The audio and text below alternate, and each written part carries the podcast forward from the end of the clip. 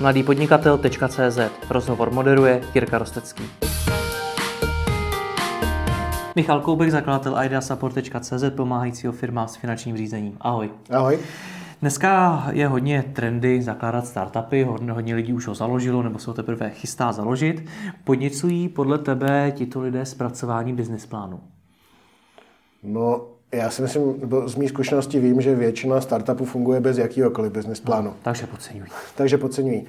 Do určitý velikosti firmy to asi dává smysl. Když mm-hmm. prodáváš jeden produkt eh, přes jeden kanál, tak, tak to může fungovat. Od určitý velikosti firmy se to potom stává překážkou. Jakmile roste počet projektů, roste počet lidí, nebo jaký specifický případ, když ti dojdou peníze, tak prostě už musíš začít plánovat, protože to plánování obecně, to je o tom, když máš omezený zdroje, který chceš rozdělit, abys co nejvíc vydělal, jestliže tvým cílem samozřejmě vydělat, takže co nejefektivněji. Takže od určitý chvíle je to potom samozřejmě nutnost. Hmm. Ale znám spoustu startupů, které fungují bez jakýkoliv business plánu. Hmm. A fungují dobře? No minimálně fungují, ještě nezanikly, takže asi, asi nějakým způsobem ano. Zmínil si tu velikost firmy, že to do určité velikosti firmy jde. Umíš to ještě víc definovat? Od kdy už je to potřeba? Od kdy už je to potřeba?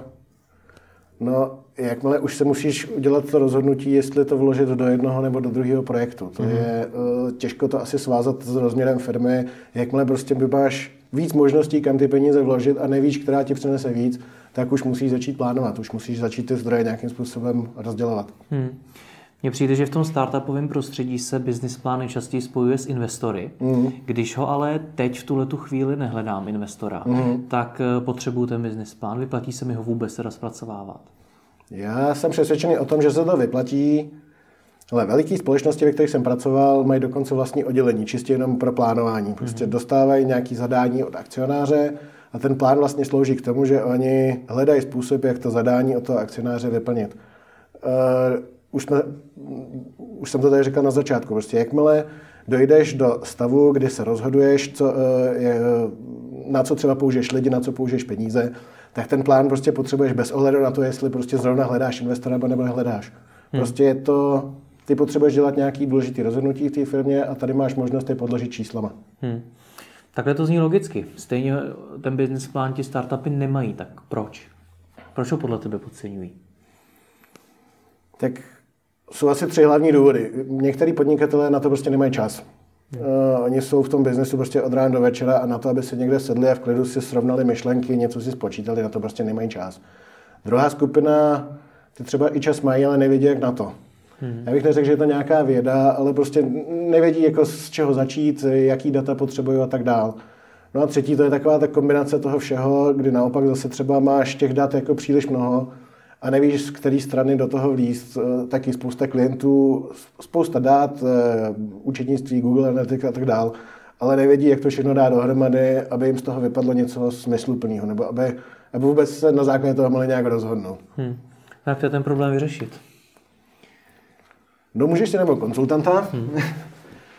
Myslím si, že je potřeba já osobně jedna z těch jakoby, věcí, kterými já se zabývám, že pomáhám, nebo že ty podnikatele učím ty plány vytvářet.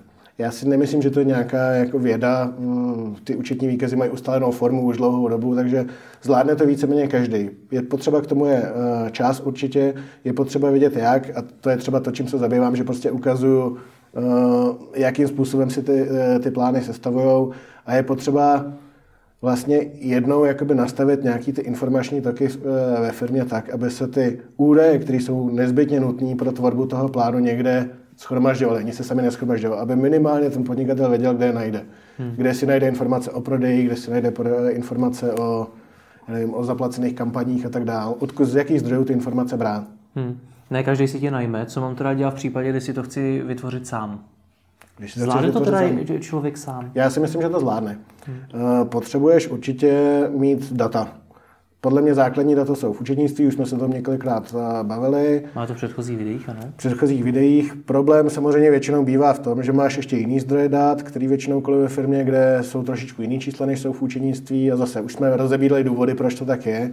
Ale je potřeba mít jeden zdroj dat, kterýmu budeš věřit. A na základě toho počítat v podstatě všechny věci, které jsou pro tvoje rozhodování nezbytný.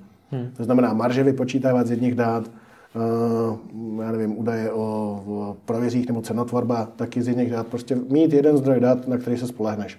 Hmm. Takže tím určitě začít, najít si na to čas, všechny ty informace si nějakým způsobem uspořádat a ve finále business plán není až dost tak složitá záležitost. On ti v podstatě řekne, no, za co utratíš nejvíc peněz, co ti nejvíc vydělá a co z toho na konci získáš. Hmm. To asi není nic objevného, když to takhle řeknu. Důležitý je, a to je to, co já třeba ty podnikatele učím, ten business plán z mého pohledu musí být dynamická záležitost. To, že ho, že ho jednou uděláš, neznamená, že já vlastně si nepamatuju, že by nějaký plán, který já jsem dělal, se vyplnil úplně na 100%. Hmm.